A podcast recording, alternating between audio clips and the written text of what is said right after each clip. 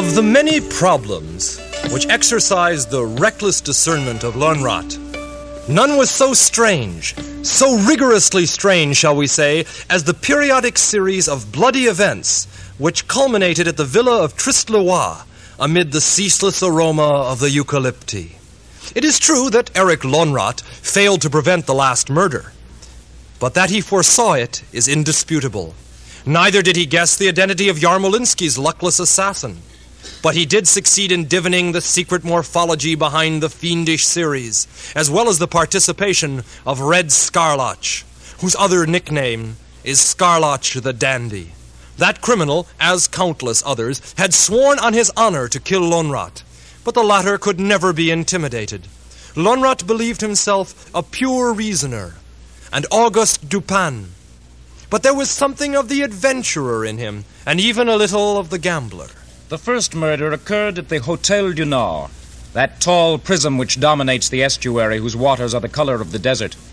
To that tower, which quite glaringly unites the hateful whiteness of a hospital, the numbered divisibility of a jail, and the general appearance of a bordello, there came on the third day of December the delegate from Podolsk to the Third Talmudic Congress, Dr. Marcel Yarmolinsky, a gray bearded man with gray eyes. We shall never know whether the Hotel du Nord pleased him. He accepted it with the ancient resignation which had allowed him to endure three years of war in the Carpathians and 3,000 years of oppression and pogroms. He was given a room on floor R, across from the suite which was occupied, and not without splendor, by the Tetrarch of Galilee. Yarmolinsky supped, postponed until the following day an inspection of the unknown city, arranged in a placard his many books and few personal possessions, and before midnight extinguished his light. Uh, thus declared the Tetrarch's chauffeur, who slept in the adjoining room. On the 4th, at 11.03 a.m., the editor of the Yiddische Zeitung put in a call to him. Dr. Yarmolinsky did not answer. He was found in his room, his face already a little dark, nearly nude beneath a large anachronistic cape. He was lying not far from the door which opened onto the hall.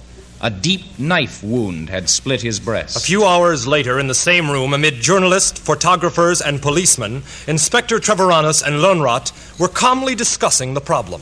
No need to look for a three legged cat here. Treviranus was saying as he brandished an imperious cigar. We all know that the Tetrarch of Galilee owns the finest sapphires in the world. Someone intending to steal them must have broken in here by mistake. Yarmolinsky got up. The robber had to kill him. How does that sound to you?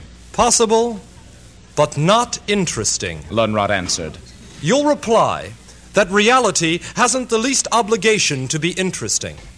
And I'll answer you that reality may avoid that obligation, but that hypotheses may not. In the hypothesis that you propose, chance intervenes copiously. Here, here we have a dead rabbi. I would prefer a purely rabbinical explanation, not the imaginary mischances of an imaginary robber. I'm not interested in rabbinical explanations. I'm interested in capturing the man who stabbed this uh, unknown person. Not so unknown. Here are his complete works a vindication of the Kabbalah, an examination of the philosophy of Robert Fludd, a literal translation of the Sefer Yetzirah, a biography of the Baal Shem, a history of the Hasidic sect, a monograph, in German, on the Tetragrammaton, another on the divine nomenclature of the Pentateuch. Oh, I'm a poor Christian. Carry off those musty volumes if you want. I don't have any time to waste on Jewish superstitions. Maybe the crime belongs to the history of Jewish superstitions. Like Christianity. The editor of the Yiddische Zeitung ventured to add. He was myopic, an atheist, and very shy. No one answered him. One of the agents had found in the small typewriter a piece of paper on which was written the following unfinished sentence The first letter of the name has been uttered. Lönnrot abstained from smiling. Suddenly, become a bibliophile or Hebraist, he ordered a package made of the dead man's books and carried them off to his apartment. Indifferent to the police investigation, he dedicated himself to studying them. One large octavo volume revealed to him the teachings of Israel Baal Shem Tov, founder of the sect of the pious. Another, the virtues and terrors of the Tetragrammaton, which is the unutterable name of God. Another, the thesis that God has a secret name, in which is epitomized, as in the crystal sphere which the Persians ascribe to Alexander of Macedonia, his ninth attribute eternity. That is to say, the immediate knowledge of all things that will be, which are, and which have been in the universe. Tradition numbers 99 names of God. The Hebraists attribute that imperfect number to the magical fear of even numbers. The Hasidim reason that that hiatus indicates a hundredth name, the absolute name. From this erudition, Lönnrot was distracted a few days later by the appearance of the editor of the Yiddische Zeitung. The latter wanted to talk about the murder, Lönnrot preferred to discuss the diverse names of God. The journalist declared in three columns that the investigator, Erich Lönnrot, had dedicated himself to studying the names of God in order to come across the name of the murderer. Lönnrot, accustomed to the simplifications of journalism, did not become indignant. One of those enterprising shopkeepers who have discovered that any given man is resigned to buying any given book published a popular edition of the history of the Hasidic sect. The second murder occurred on the evening of the 3rd of January in the most deserted and empty corner of the capital's western suburbs. Toward dawn, one of the gendarmes who patrol those solitudes on horseback saw a man in a poncho lying prone in the shadow of an old paint shop. The harsh features seemed to be masked in blood. A deep knife wound had split his breast. On the wall, across the yellow and red diamonds, were some words written in chalk. The gendarmes spelled them out. That afternoon, Treviranus and Lönnrot headed for the remote scene of the crime.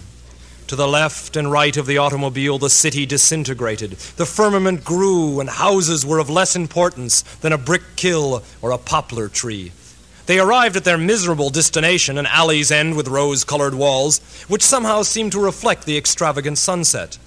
The dead man had already been identified. He was Daniel Simon Acevedo, an individual of some fame in the old northern suburbs who had risen from wagon driver to political tough, then degenerated to a thief and even an informer. The singular style of his death seemed appropriate to them. Acevedo was the last representative of a generation of bandits who knew how to manipulate a dagger, but not a revolver.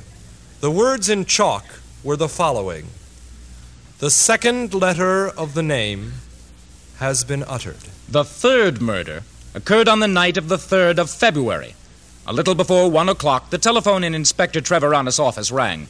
In avid secretiveness, a man with a guttural voice spoke. He said his name was Ginsburg or Ginsburg, and that he was prepared to communicate, for reasonable remuneration, the events surrounding the two sacrifices of Azevedo and Yarmolinsky.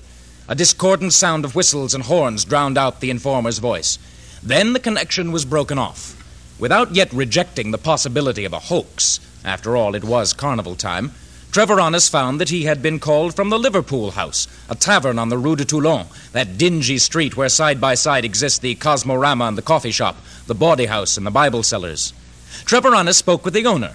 The latter, Black Finnegan, an old Irish criminal who was immersed in, almost overcome by, respectability, told him that the last person to use the phone was a lodger, a certain Gryphius, who had just left with some friends. Treviranus went immediately to Liverpool House. The owner related the following